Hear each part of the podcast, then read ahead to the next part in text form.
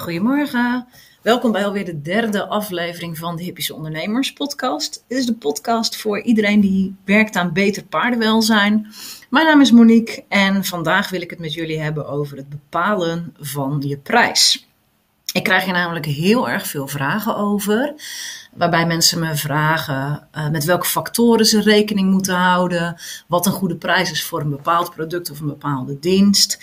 En ik denk eigenlijk dat niemand dat voor jou kan bepalen behalve jijzelf. En dat de prijs die je op dit moment kiest echt bij jou moet passen. Maar dat het niet de prijs hoeft te zijn die je over een half jaar of over een jaar of over twee jaar nog hanteert. Dus daar wil ik het vandaag met je over hebben. Ik ga drie factoren bespreken die je wat mij betreft altijd mee moet nemen voordat je beslist wat je ergens voor vraagt. En ik ga vervolgens ook nog uitleggen hoe je je eigen vertrouwen in je eigen kwaliteiten en capaciteiten kunt opbouwen, zodat je je ook goed gaat voelen bij de prijs die je vraagt.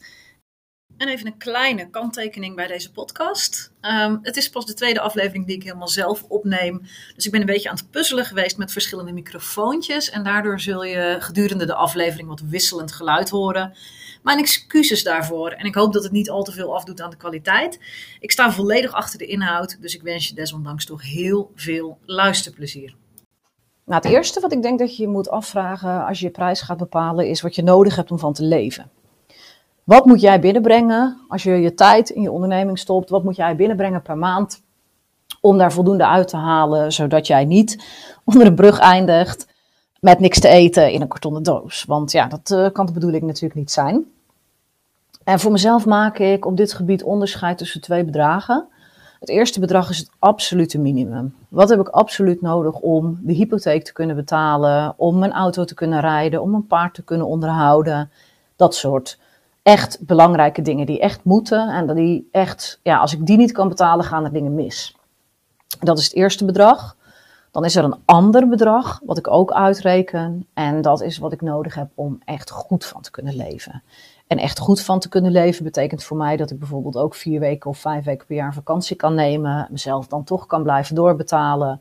Dat ik misschien uh, iets van een eindejaarsbonus aan mezelf kan geven. Dat ik mezelf vakantiegeld kan geven, zodat ik in die vier weken ook iets leuks kan gaan doen. Uh, dat ik misschien een verzekering kan afsluiten of geld kan wegzetten voor als ik eens ziek ben, zodat ik dan toch inkomsten blijf behouden. Dat ik ook nadenk over mijn pensioen. Dat ik geld vrijmaak voor opleidingen die ik wil doen, zodat ik dat direct weer terug kan investeren mijn bedrijf in. Um, en al dat soort dingen die niet eens per se super luxe zijn, maar ook niet helemaal essentieel. En die twee bedragen, die reken ik voor mezelf uit. En wat ik heb bepaald voor mezelf is dat het absolute minimum nu op dit moment voor mij is 2000. Wat ik nodig heb om al die andere dingen ook te kunnen doen, is 4 à 5000. En dit sluit denk ik ook wel aan bij wat ik van andere ondernemers hoor die zeggen van ja, als je fulltime werkt en je wil er een beetje fatsoenlijk van kunnen leven en je wil ook echt je bedrijf kunnen runnen op een toekomstbestendige manier, dan is 4000 euro echt wel het minimum. Dus ik heb die twee bedragen heel helder voor mezelf bepaald. Dit is wel iets wat heel confronterend kan zijn. Het kan namelijk zomaar zijn dat als jij gaat zitten en je gaat echt rekenen wat je nodig hebt, dat je dan op een bedrag uitkomt waar je nu bij lange na niet aankomt. Stel, je bent net als ik en je gaat rekenen en je komt uit op 4000 euro per maand die je nodig hebt om je bedrijf toekomstbestendig te kunnen runnen en jezelf ook gewoon een fatsoenlijk leven te kunnen geven. Wat denk ik wel iets is dat je jezelf mag gunnen als je heel je ziel en zaligheid in je onderneming stopt. Stel dat je dan ook op 4000 euro uitkomt. En vervolgens ga je bekijken wat je nu op dit moment echt binnenhaalt. En dat is 1300 euro. Ik noem maar iets. Dan kan dat best wel confronterend zijn. En het kan ook best wel ontmoedigend zijn. Dat kan betekenen dat jij gaat denken: jemig, wat een verschil. Dit gaat nooit goed komen. Ik uh, ga het uh, bijltje erbij neergooien. Ik ga gewoon weer in loondienst. Want dit komt nooit goed. Maar weet je wat het is? Als je niet bedenkt wat je nodig hebt, dan kun je ook geen plan maken om er naartoe te komen. En het feit dat jij nu uitrekent dat je 4000 nodig hebt en dat je nu nog maar 1300 binnenhaalt, dat is niet per se een teken dat jij nooit succes gaat hebben. of dat jij je bedrijf op een hele verkeerde manier runt.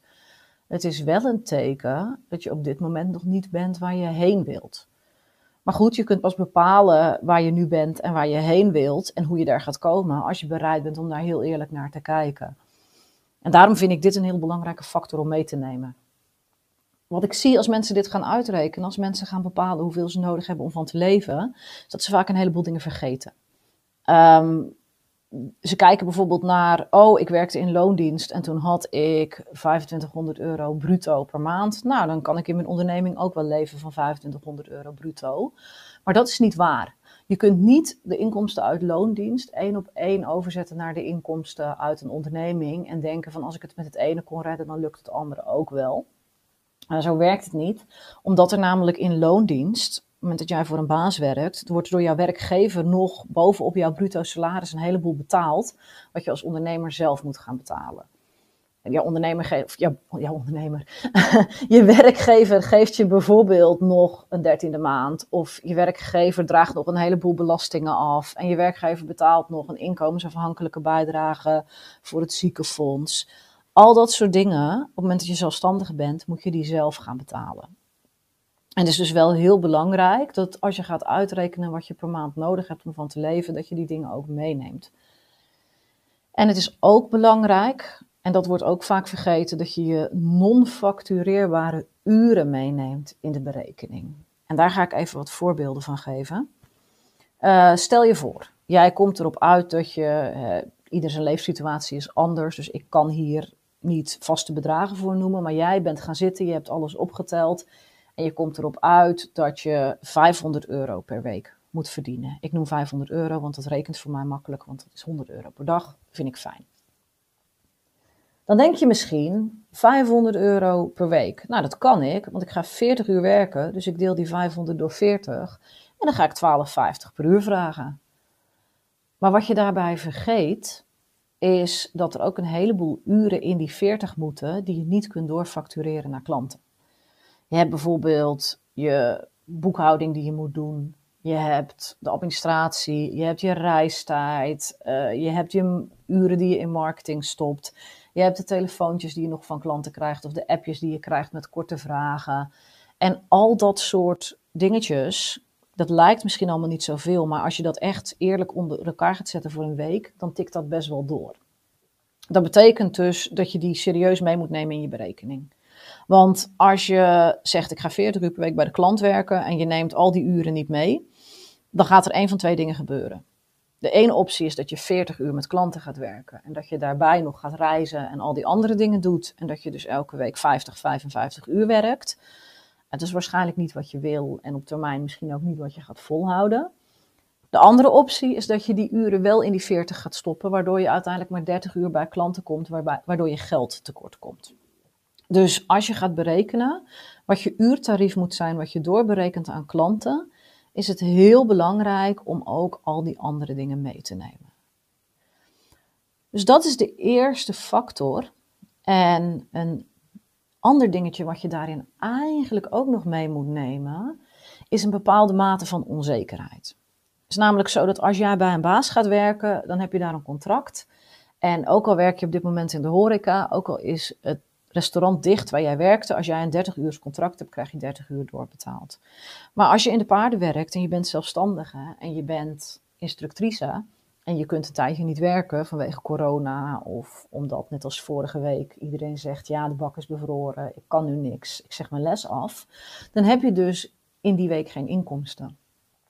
En dat kan gewoon wel eens gebeuren. Er zijn gewoon onvoorziene omstandigheden. En het idee is dat je in de rest van de tijd zoveel inkomsten genereert. Dat je wat geld weg kan zetten om jezelf ook als je ziek bent of als er dit soort omstandigheden gebeuren, ook te kunnen blijven doorbetalen. Dus dat je eigenlijk ook iets extra's verdient om een buffer op te bouwen. Nou is het voor veel mensen best wel confronterend om hier echt heel eerlijk naar te gaan kijken. Vaak kom je namelijk dan tot de conclusie dat je gewoon nog veel te weinig verdient.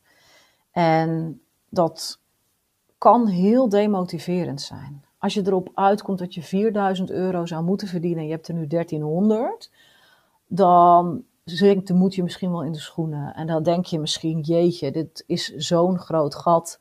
Dit ga ik nooit overbruggen. Hou dan even in gedachten dat ook al komt er uit jouw berekening 4000 euro, dat je het op dit moment redt met die 1300. Dus dat het niet een reden is tot paniek of wanhoop. Het is alleen wel zo dat je, als het goed is, dit bedrijf nog 30 of 40 jaar wilt runnen. En dat je niet 30 of 40 jaar lang met die 1300 euro toe gaat komen. Dus dat het wel belangrijk is om eerlijk naar jezelf te kijken, wat je nu verdient en wat je nodig hebt. En dan kun je ook gaan bedenken, hoe kan ik van A naar B komen? Hoe kan ik van die 1300 naar die 4000 komen? En daarvoor zijn een heleboel verschillende strategieën. Daar ga ik vast later nog wel een podcast over opnemen. Dat hoeft niet altijd te zijn dat je je uurprijs verdrievoudigt. Het kan ook zijn dat je groepsproducten gaat aanbieden. Dat je denkt, goh, misschien moet ik naast de instructie die ik aanbied ook nog een boek gaan schrijven of iets anders gaan aanbieden. Daar zijn mogelijkheden voor. Maar je komt pas in beweging als je heel eerlijk hebt herkend, oké, ik sta nu op punt A en ik zou eigenlijk wel naar punt B toe moeten. Dus ja, factor 1, ga eens even lekker zitten. Nou, lekker zitten, dat weet ik niet, maar ga er eens even voor zitten. En ga eens gewoon onder elkaar zetten wat jij per maand of per jaar, kies even wat voor jou het lekkerste werkt, wat jij per maand of per jaar nodig hebt om van te kunnen leven. En ga eens bekijken hoeveel uren jij per week echt bij klanten zou willen werken. En um, hint, dat zijn er geen 40, want word je hartstikke gek. Ga eens heel eerlijk kijken hoeveel uren je echt per week bij klanten zou kunnen werken en willen werken. En ga eens uitrekenen wat dan je uurtarief zou moeten zijn. En daar hoef je niet direct iets mee te doen, maar beschouw dit als informatie. Nou, dan de tweede factor. En waar ik bij die eerste factor denk dat mensen dat vaak een beetje vergeten, omdat ze het een beetje lastig vinden, is de tweede factor er één die iedereen altijd wel braaf meeneemt en waarvan de meeste mensen, denk ik, te veel aandacht aan schenken. Dat is namelijk de vraag: wat doet de concurrent? Hoeveel vraagt Pietje, Jantje of Klaasje? Oeh, die vraagt 30 euro. Oeh, kan ik dan wel 40 euro vragen? Daar zijn mensen vaak heel erg veel mee bezig. En in mijn optiek zelfs een beetje te veel. Ik vind echt dat je hier niet blind op moet staren. Het is zeker interessant om eens te gaan onderzoeken wat andere mensen vragen voor de dienst die jij aanbiedt. Maar ook hier weer, beschouw het als informatie, neem het tot je en beslis vervolgens zelf wat je ermee doet. Het zit namelijk zo, er kan maar één iemand de goedkoopste zijn. Er kan maar één iemand de goedkoopste zijn. En de vraag is of jij dat moet zijn. De vraag is of je mensen wilt die bij jou komen omdat jij de goedkoopste bent. Of mensen die bij jou komen specifiek om wat jij te bieden hebt. je moet een beetje vergelijken met de automarkt. Uh, ik ben een zunige zeeuw, dus ik heb een Toyota Igo. Maar ik ken ook mensen die zeggen: Ik weet dat een Toyota Igo 15.000 euro kost. Maar ik wil die en die auto en die kost 40.000 euro. En die ga ik lekker kopen en daar ga ik lekker mijn geld aan uitgeven. Ik denk, ja, waarom zou je zoveel geld aan die auto uitgeven? Zij zeggen, ja, maar dat biedt mij een beleving en hij is mooi en hij voelt stabiel en ik voel me daar veilig in en ik voel me daar fijn in. Dus je kunt kijken naar je concurrenten, maar stel dat jouw concurrent Toyota Igo's verkoopt, dan wil dat niet zeggen dat jij dat ook moet doen. Er is geen enkele reden waarom jij niet de Mercedes of de Audi-beleving kan gaan bieden aan je klanten. En daar dus ook de Mercedes of de Audi-prijs aan kan hangen. Je mag best wat meer vragen dan de andere mensen in de regio. Als jij dat zelf maar kan verkopen, als jij maar aan klanten kan uitleggen, of in ieder geval kan laten voelen, want je hoeft het niet eens te benoemen, maar als je aan klanten kan laten voelen van jongens, voor de 50 euro die je bij mij brengt, krijg je meer dan voor de 30 euro die je bij de concurrent brengt, dan zijn mensen echt wel bereid om die 50 euro te betalen. Denk ook maar eens eventjes terug aan de instructeurs of de bodyworkers die jij zelf bij jezelf en bij je paard hebt laten komen. Ben je toen gaan zoeken naar de allergoedkoopste? Ben je toen die 18-jarige die naast haar eerste jaar op het HBO en af en toe wedstrijdrijden wel een beetje leuk les kon geven en die voor 15 euro wel naar jou kwam roepen binnenbeen buiten teugel gegaan? Of ben je voor iemand gegaan die misschien drie, vier, vijf keer zoveel kost, maar die jou echt op weg kon helpen? En dat is wel iets waar je echt bij stil mag staan. Niet iedereen hoeft dezelfde prijs te hanteren. Niet iedereen is dezelfde prijs waard. En zelfs iedereen die dezelfde prijs waard is, hoeft niet ook daadwerkelijk diezelfde prijs te vragen. Het gaat erom dat jij de prijs vraagt die bij jou past en die bij jouw klant past. En de prijzen van de concurrent zijn er eigenlijk niet zo heel erg relevant voor. Want Albert Heijn is ook duurder dan de Aldi. En toch ga ik naar de Albert Heijn. Ik weet dat de Aldi ernaast zit. Ik weet dat die goedkoper is. Maar de hele beleving voor mij van door de Albert Heijn lopen, bepaalde producten daar kunnen kopen die ik bij de Aldi niet kan halen, die zijn het voor mij waard om uiteindelijk bij de kassa meer af te tikken. En dat, ik geloof echt dat dat bij instructie, bij bodywork, zadelpassen of wat jij ook maar aanbiedt. Ik geloof echt dat er klanten zijn die bereid zijn te betalen voor jouw kwaliteit en voor jouw persoonlijkheid. En ik geloof ook echt dat dat de klanten zijn die jij wilt hebben. Als je denkt, ja, maar ik wil toch echt graag kijken naar wat andere mensen doen, dan zijn er twee dingen die ik je echt wil aanraden. De eerste is kies echt de juiste markt om naar te kijken. Ik zie veel mensen die zich enorm verdiept hebben in dingen, dure opleidingen hebben gedaan. Die zie ik googelen op wat instructeurs in hun omgeving doen. En dan kom je dus ook de mensen tegen die het er een beetje als hobby naast doen. De mensen die oren gedaan hebben en verder niks. Die misschien alleen maar lesgeven omdat ze zelf wel eens wat handig hebben, handigs hebben gedaan met een paard. En daar kan je jezelf niet mee vergelijken als jij al jarenlang je aan het verdiepen bent in biomechanica, in de emotionele systemen van paarden. Als jij ook nog advies kan geven over de juiste bekapping en over of het zadel wel of niet goed ligt. Met al die kennis die jij weet, moet je jezelf niet gaan vergelijken met mensen die die kennis niet hebben. Dan kan je beter eens heel even uh, landsbreed, Nederland breed of België breed gaan kijken wat andere afgestudeerden van jouw opleiding vragen. Of van vergelijkbare opleidingen. Die zitten waarschijnlijk al een stuk hoger. Dus als je dan gaat kijken naar de markt, zorg dan dat je naar de juiste markt kijkt. En zorg dat je naar de juiste concurrenten kijkt. En het tweede wat ik je wil meegeven is als je marktonderzoek gaat doen. Zoek ook eens op wat de toppers vragen. Wat is het meeste dat iemand vraagt? Dat heeft mij met paardencoachen heel erg geholpen. Want toen ik hiernaar ging zoeken, uh, ik vroeg toen, geloof ik, uh, eh, 50 euro of zo. Want ik vond 75 vreselijk veel geld. Want ik had mensen in mijn omgeving die deden het ook voor 65. En toen zei iemand tegen me: joh, ga nou eens even kijken wat die, die en die vragen. En toen kwam ik tarieven tegen van 195 euro per sessie, 230 euro per sessie. En dat ben ik niet gaan vragen. Maar alleen al het feit dat er mensen zijn die dat vragen. En natuurlijk ga je dan direct denken: ja, maar die zitten in een andere regio, die hebben meer netwerk uiteraard. Maar het kan dus wel om dat soort tarieven te vragen. Dus ik wil je echt aanraden, kijk ook eens naar de toppers. Uh, kijk eens naar de, de mensen die de opleiding hebben gedaan die jij, hebt, jij hebt gedaan, maar die hem vijf jaar geleden hebben gedaan, die inmiddels zelf ook mensen opleiden. Wat vragen die? En dat geeft je een reëler beeld, denk ik, van wat mensen, wat klanten bereid zijn te betalen, dan alleen maar te kijken wat die drie andere instructrices bij jou in het dorp doen.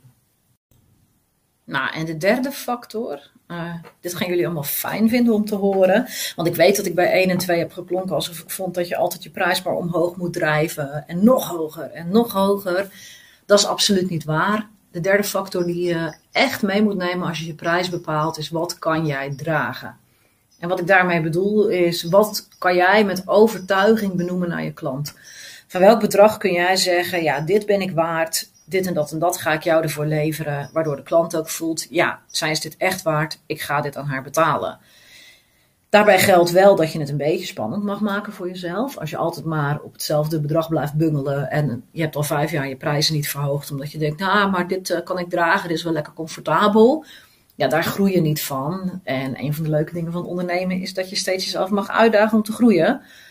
Dus je mag jezelf wel een beetje triggeren mooie uitspraak op dit gebied vind ik altijd: je mag er wel buikpijn van krijgen, maar geen maagsfeer. En dat is voor mij echt wel belangrijk. Het is belangrijk dat je bij jezelf blijft voelen van waar zit die grens? Wanneer, met welke stap die ik maak, ben ik toe aan het groeien naar dat bedrag dat ik per maand nodig heb om van te leven?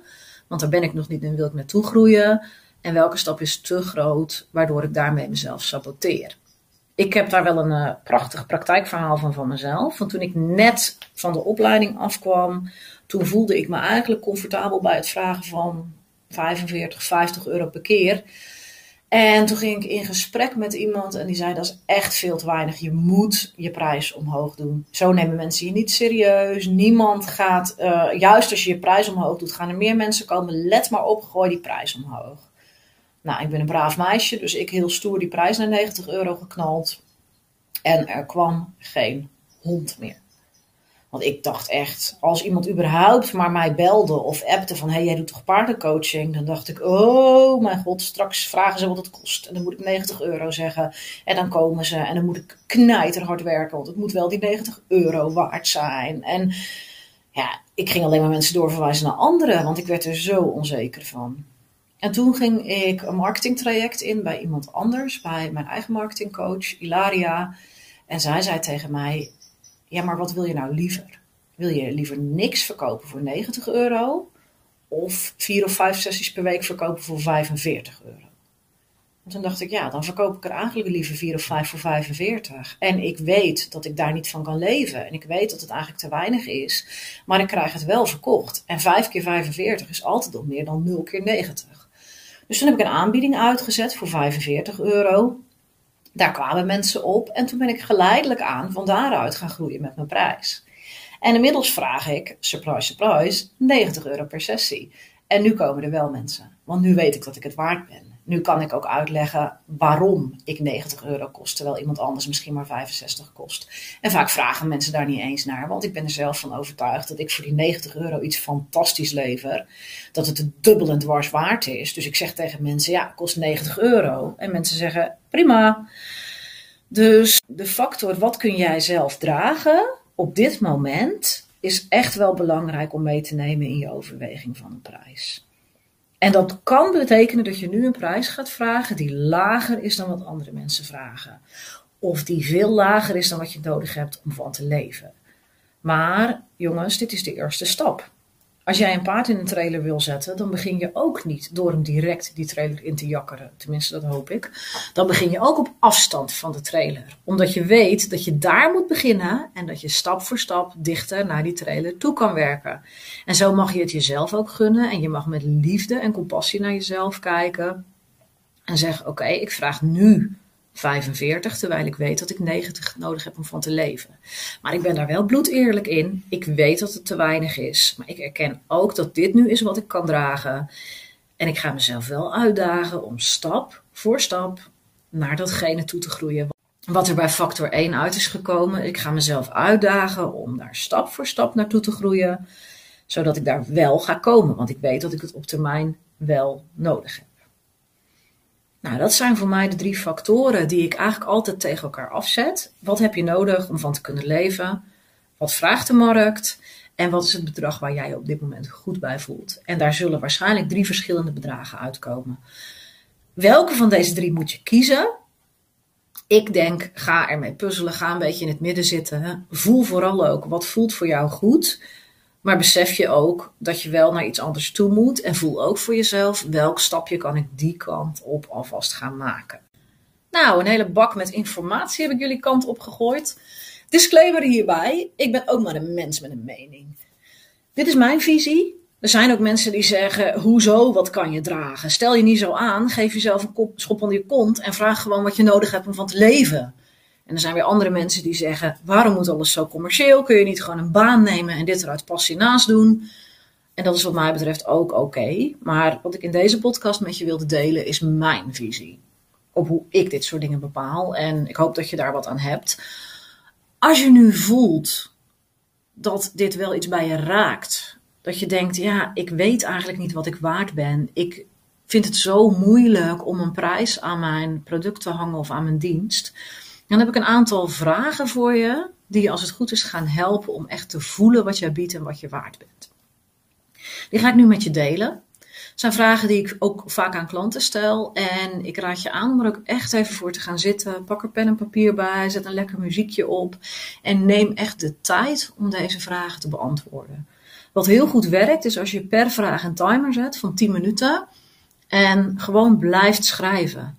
En dan zul je na twee of drie minuten zul je merken, ik loop vast, ik weet niks meer. Maar stop dan niet. Blijf schrijven. Ga nooit dezelfde dingen nog een keer opnieuw opschrijven, geeft helemaal niks. En dan zul je merken dat er vanzelf nieuwe ideeën komen. Nou, hier komen ze. De eerste vraag die je jezelf echt mag stellen is: wat levert jouw hulp mensen op? En daarmee bedoel ik niet, ja, ik sta 60 minuten naast ze in de bak en ik help ze. En dat vinden ze fijn. Maar kijk eens verder dan alleen maar het uurtje dat jij er bent. Wat levert het ze op? Wat bied jij ze? Bied jij ze bijvoorbeeld een droom? Stel, jij bent instructrice en jij werkt aan trailerladen met mensen. En daardoor weten mensen dat ze eindelijk op buitenrit kunnen of naar clinics kunnen. Dan geef jij ze eigenlijk een droom. Dan help jij ze om die droom te bereiken. Dat lever jij ze op. Het kan juist ook zijn dat je mensen een bepaalde veiligheid geeft. Mensen die denken, ja, ik hoef echt niet op buitenrit, maar ik wil wel gewoon dat mijn paard naar de kliniek kan als het nodig is. En het geeft mij een veilig gevoel als ik weet dat hij gewoon rustig die trailer ingaat dan. Dus dan geven ze een bepaalde veiligheid. Um, dus, dus denk daar eens heel goed over na. Ga er echt eens voor zitten. Vraag jezelf eens af, wat lever jij mensen op? De dingen die jij ze leert, wat gaat dat voor impact hebben op hun leven? En kijk ook eens wat verder dan alleen maar met dat paard. Ga je ze bijvoorbeeld ook helpen om te ontspannen in moeilijke situaties? En gaan ze daar ook heel veel aan hebben op hun werk? Ga je ze helpen om positiever naar het leven te kijken? En hoe gaat dat hun leven buiten het werken met hun paard om nog op een positieve manier be beïnvloeden? beïnvloeden? Ga daar eens echt voor zitten. Wat lever jij mensen op? En kijk zo ver mogelijk, kijk zo breed mogelijk en neem daar de tijd voor. De tweede vraag die je jezelf mag stellen is: wat bespaar je mensen? Als ze gaan weten wat jij weet en de kennis die jij met ze deelt.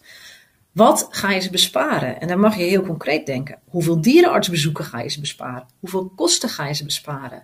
Met jouw voedingsadvies, hoeveel getop met allerlei verschillende soorten voedsel en mestonderzoeken en bloedprikken, omdat het paard toch niet helemaal lekker erbij staat. Hoeveel ellende ga jij ze besparen? Dat is ook een hele interessante om eens over na te denken. De derde vraag die je ook mag stellen aan jezelf is: wat heb jij zelf geïnvesteerd om te komen waar je nu bent? Om de kennis te hebben die je nu met hun deelt. Wat krijgen ze eigenlijk van jou?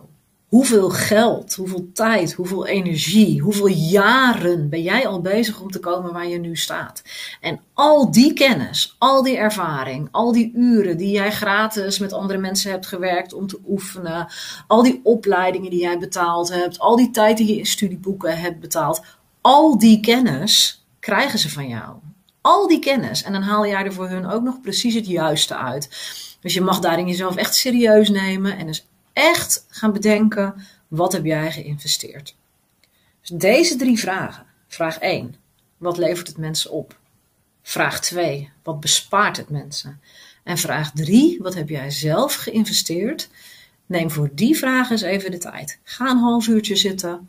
Pak 10 minuten per vraag. Schrijf dit eens helemaal uit. En ik weet zeker dat je daarna met meer zelfvertrouwen jij jouw prijs durft te benoemen. Of misschien zelfs durft te verhogen.